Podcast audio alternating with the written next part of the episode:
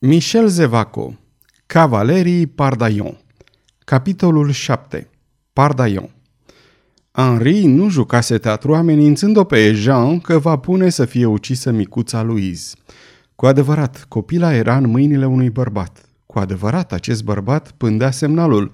Cu adevărat, acceptase să-și împlânte pumnalul în pieptul micuței dacă Henri, stăpânul său, ar fi dat semnalul. Era așadar acest om un tigru, după cum s-a exprimat chiar Henri de Montmorency? Îl vom prezenta așa cum era, ca un caracter specific epocii. Cititorul va judeca. Se numea Pardaion, sau mai degrabă Cavalerul Pardaion. Provenea dintr-o străveche familie din Armagnac, familie care la începutul secolului al XIII-lea a dobândit domeniul Gondrin în apropiere de Condom. Această familie s-a divizat în două ramuri. Ramura mai veche a dat istoriei câteva nume cunoscute. Una dintre descendentele acesteia a fost celebra Montespan. Ducele de Antin, care a dat numele său unui cartier din Paris, descindea așadar din această ramură. O altă încrengătură a acesteia lipindu-se mai târziu familiei Comingnie.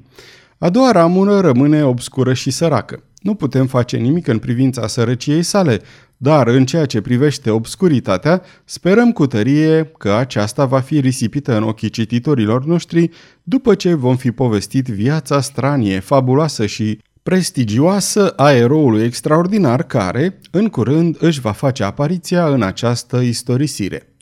Cavalerul Pardaion, care ne preocupă în acest moment, aparține așadar acestei ramure sărace și obscure, disprețuită, uitată de ramura înrudită.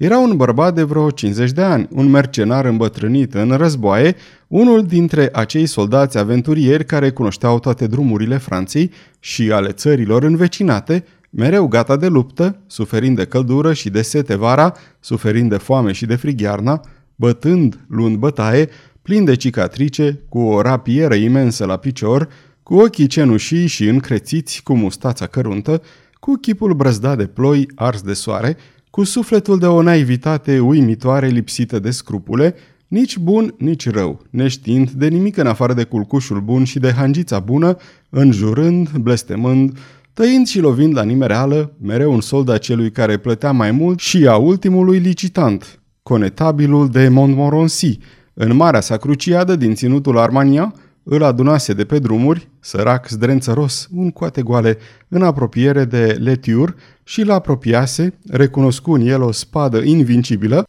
și îl încredințase fiului său Henri. Era obiceiul pe atunci de a plasa în preajma seniorilor tineri capitani bătrâni care câștigau victorii pentru ei. Când conetabilul plecă în campania sa în Artois, iar François de Montmorency porni în goană spre Terouan, cavalerul Pardaion rămase la castel alături de Henri.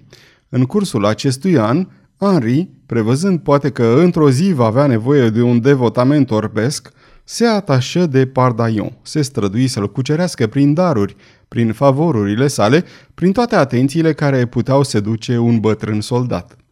Pardaion deveni obiectul său. Pardaion s-ar fi lăsat spânzurat pentru stăpânul său. Pardaion nu aștepta decât o ocazie ca să moară pentru el. Într-o zi, bătrânul cavaler află vestea care tocmai se răspândise în tot castelul. Monseriorul François de Montmorency se întorcea. Monseniorul sosea. Monseniorul va fi aici în trei zile. După aceste trei zile, dimineața, Henri, sumbru, palid, agitat, îl luă la Margency, îi arătă casa bătrânei doi și îi porunci să o răpească pe Lois. O oră mai târziu, Pardaion revenea în locul în care îl aștepta stăpânul său. Ținea în brațe micuța și plăpânda creatură, atât de firavă, atât de minunat de frumoasă, încât bătrâna lui inimă, atât de împietrită, simți o ușoară emoție. Atunci, Henri îi dădu instrucțiunile pe care Pardaion le ascultă cu o grimasă. În același timp, îi strecură un inel împodobit cu un diamant magnific, prețul oribilei crime convenite. Pardaion se postă în așa fel încât să vadă bine fereastra de unde trebuia să vină abominabilul semnal. Henri pătrunse în casă și așteptă întoarcerea lui Jean. Cunoaștem dubla și dramatica scenă care a avut loc aici. Pardaion îl văzu pe François sosind, rămase cu ochii ațintiți asupra ferestrei, doar puțin palid, cu fetița adormită în brațele sale. Era ceva oribil. Când îl văzu pe François ieșind, când îl văzu pe Henri părăsind la rândul său casa, Pardaion scoase un oftat prelung și adânc de ușurare. De acum semnalul nu avea să mai vină. Și atunci, cineva care s-ar fi aflat lângă el l-ar fi auzit mormăind. E bine că semnalul mi-a fost dat, căci aș fi fost obligat să nu mă supun, să fug, să reiau viața rătăcitoare de altă dată cu răzbunarea lui Montmorency pe urmele mele și sunt foarte bătrân, foarte obosit. Haideți, domnișoară, zâmbiți. În rest, pe legea mea, mă supun. Nu-i nimic rău, cred, să păstrez această micuță o lună sau două, cum mi s-a poruncit. Apoi, cu mare grijă, mercenarul înveli copilul într-un pliu al mantiei sale și se îndepărtă. Ajunse la o casă scundă, ridicată la baza turnului cel mare al castelului și intră. Un băiețel de patru sau cinci ani alergă în întâmpinarea sa cu brațele deschise. Jean, băiatul meu, spuse Pardaion, ți-am adus o surioară. Și adresându-se unei țărânci care torcea în vârtelniță. Hei, Maturin, iată o fetiță căreia va trebui să-i se dea lapte. Și te rog, niciun cuvânt nimănui. Altfel, vezi spânzurătoarea aia frumoasă acolo sus pe donjon? Ei bine, va fi pentru tine. Verde la față de spaimă, servitoarea jură să fie mută ca mormântul. Luă delicioasa creatură în brațe și se îngriji imediat să-i dea lapte, să-i facă culcuși. În cel privește pe băiețel, acesta făcea niște ochi mari ce sclipeau de istețime și inteligență. Era un copil clădit admirabil, fiecare mișcare a sa, relevând forța unui pui de lupt și suplețea unui pisoi. Era fiul bătrânului soldat care, locuind el însuși la castel, îl încredințase spre creștere în această colibă unde mergea să-l vadă în fiecare zi. De unde căpătase Pardagnon acest fiu? De la ce hangiță bună sau doamnă neconsolată îl căpătase, era un mister despre care nu vorbea niciodată. Îl luă pe genunchi și în ochii săi cenușii se aprinse o flacără de duioșie. Dar Jean, cu un gest hotărât, se desprinse din îmbrățișarea părintească, se lăsă să alunece cu picioarele pe pământ, fugi la pătuțul său, în care Maturin o așezase pe Louise și cuprinse fetița firavă cu brațele sale nervoase. Louise nu plânse. Deschise mari ochișorii ei albaștri. Schiță un zâmbet. Jean bătu din picioare entuziasmat. O, tăticule! O, ce surioară drăguță!" Pardaion se ridică brusc, cu ochii încrețiți și ieși îngundurat cu gândul la mamă, cu gândul la propria lui disperare dacă Jean în lui ar dispărea. Și în acești ochi care nu au plâns niciodată, ceva ca o ceață umedă pluti pentru o clipă.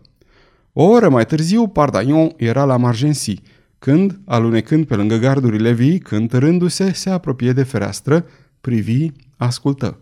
Și ceea ce văzu făcu să-i se ridice părul în cap și ceea ce auzi făcu să-i se prelingă pe spate acea sudoare rece a angoasei pe care nu o cunoscuse în bătălii.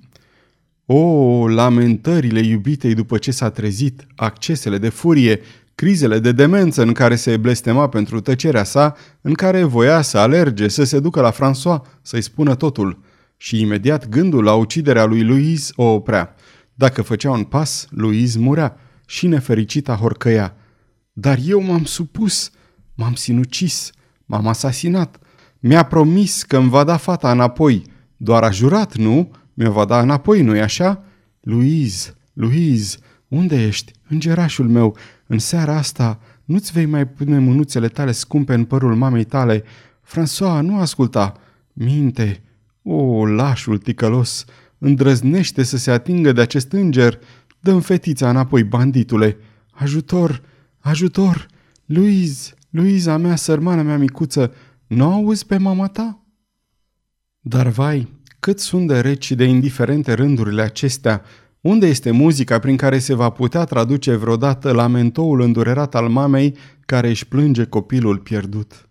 Pardaion, ascultând aceste note ale disperării umane, în ce are aceasta mai sublim, văzând acest chip răvășit însângerat de zgârieturi de unghii, prinzând din zbor aceste priviri de animal ucis, când atât de furios încât ar face să tremure de frică 20 de oameni, când atât de demn de milă încât și călăii ar izbucni în plâns. Pardaion se cutremură îndelung, cu dinții clănțănind, țintuit locului, îngrozit de ceea ce făcuse. În cele din urmă se retrase, la început încet, apoi mai repede, apoi început să alerge ca scos din minți. Când ajunse la coliba lui Maturin, se lăsase noaptea.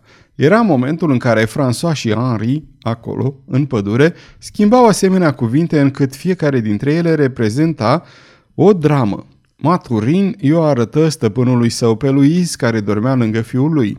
Jean, cu mânuța lui, sprijinea capul atât de naiv, de încrezător, sublim de încrezător al fetiței. Atunci, cu delicatețe, pentru a nu o trezi, o luă, o înveli cu grijă și se îndreptă către ușă. Când era pe punctul de a ieși, se întoarse și cu o voce răgușită spuse Treziți-l pe Jean, îmbrăcați-l, pregătiți-l pentru un drum lung, totul să fie gata într-o oră. A, și mergeți la valetul meu și spuneți să-mi aduc aici calul înșeuat și cufărul. Și Pardaion, lăsându-și servitoarea stupefiată, porni din nou pe drumul către Margency, purtând-o în brațe, adormită, pe fetița lui Jean, care zâmbea cu zâmbetul ei divin stelelor de pe cer și poate gândului care făcea să palpite inima bătrânului oștean. Jean, zdrobită de sfârșeala cumplită pe care i-o provoca disperarea, cu mintea golită, dormita, cuprinsă de febră într-un fotoliu, cu vorbe confuze pe buze, în timp ce bătrâna doică, plângând, îi răcorea fruntea cu niște cârpe umezite. Haide, copila mea!" implora bătrâna. Haide, sărmană scumpă domniță, trebuie să vă culcați! Iisuse, fieți milă de ea și de noi toți! Domnița noastră se duce! Haide, copila mea!" Louise!" Murmura mama. Vine, vine!" Sărmana martiră. Da, da, vine Luiza ta, haide, lasă-mă să te culc, vino!" Îți spun că vine, Luiz, fătița mea, vino, vino să o dormi în brațele mele." În acest moment, Jean se trezi brusc cu un strigă sfâșietor. Se ridică, o dădu la o parte pe doică și se repezi la ușă urlând. Luiz! Luiz! A nebunit, Isuse! Sfântă Fecioară, aveți milă de ea! A nebunit! Vai! Luiz! Luiz! repetă Jean cu o voce răsunătoare. Și în această clipă o umbră înaltă își făcu apariția. Jean sări cu un gest frenetic, îi smulse umbrei ceva ce aceasta ținea în brațe, luă acest ceva cu o mișcare hoțească, îl așeză pe fotoliu și se aruncă în genunchi. Și imediat, fără un cuvânt, fără o lacrimă, fără să se gândească, să-și îmbrățișeze fica, cu îndemânarea instinctivă a mâinilor sale tremurânde, dezbrăcă repede copilul. Doar îngăima. Acum numai să nu fi pățit nimic, numai să nu-i fi făcut nimic. Ia să vedem, să vedem. Într-o clipă, copila fu complet dezbrăcată, fericită ca toți bebelușii să dea din mâini și din picioare într-o frenezie proaspătă și trandafirie. Avidă, lacomă, mama puse mâna pe ea. O examină, o pipăi, o devără cu privirea de la părul din cap și până la unghiile de la picioare. Apoi izbucni în plâns. Apoi o luă în brațe. Apoi îi acoperi corpul cu sărători pasionale, umerii, gura, ochii, la nimereală, încheieturile coatelor, mâinile, picioarele, totul, toată fetița ei. Copilul plângea, se zbătea. Mama înlăcrimată, amețită de delirul bucuriei, șoptea cu patimă. Plângi, țipă, oh, țipă, reao, așa, bine, haide, țipă, iubito, ești aici, ești tu, nu-i așa? Da, tu ești, e micuța mea, Luiz. Buh, răutate, n-ai voie să te zmior că e așa. Uite și pupicul ăsta îngerașul mamei și ăsta, uitați-vă ce glas are, să vedem, aceștia sunt ochișorii tăi, scumpii tăi ochi rupți din cer, aceasta e gurița ta, nu-i așa? Acestea sunt piciorușele tale. Hai de bine, acum trage-mă de păr. Ați mai văzut o asemenea răutate? Ascultați, priviți, parcă ar fi un înger. E un înger, vă zic eu. Luiz, micuța Luiz, mama ta e aici, Luiz, fetița mea, ca să vezi, Asta e fetița mea!" Pardaion privea această scenă, parcă era năuc, vrând să plece, dar neputând. Brusc, mama se întoarse către el, se târâ spre el în genunchi, îi luă mâinile, le sărută. Doamnă? Ba da, ba da, vreau să vă sărut mâinile. Dumneavoastră mi-ați adus fata înapoi. Cine sunteți? Lăsați-mă, pot să vă sărut mâinile care au purtat-o pe fata mea? Numele dumneavoastră, Vă rog, numele dumneavoastră ca să-l binecuvântez până la sfârșitul zilelor mele. Pardaion făcu un efort pentru a se elibera. Ea se ridică, alergă la fata ei, o strânse în brațe așa goală cum era, apoi o întinse lui Pardaion și mai calmă spuse Haideți, sărutați-o. Bătrânul oștean tresări, își ridică toca și cu delicatețe, cu timiditate, sărută copilul pe frunte. Numele dumneavoastră?" repetă Jean. Un soldat bătrân, doamnă, azi aici, mâine aiurea, numele meu n-are nicio importanță. Și în timp ce el vorbea, fruntea lui Jean se încrețea, amărăciunea disperării îi revenea, împreună cu un șuvoi de ură îndreptată către mizerabilul care îi furase complice lui Henri de Montmorency. Cum mi-ați adus fata înapoi făcuia deodată? Pe Dumnezeul meu, doamnă, e foarte simplu. O conversație surprinsă, am văzut un bărbat care ducea o fetiță. Îl cunoșteam, l-am chestionat. asta e tot. Pardagnon se înroșea, pălea, se bâlbâia. Așadar, reloia, nu vreți să-mi spuneți numele dumneavoastră ca să-l binecuvântez? Iertați-mă, doamnă, la ce bun. Atunci, spuneți-mi numele celuilalt. Pardaion tresări. Numele celui care a răpit-o pe micuță?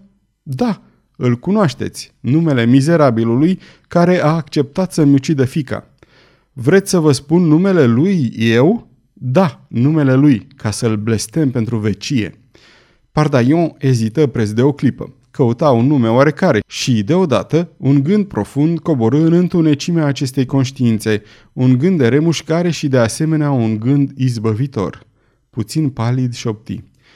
Ei bine, da, doamnă, aveți dreptate. Numele infamului. Se numește Cavalerul Pardaion.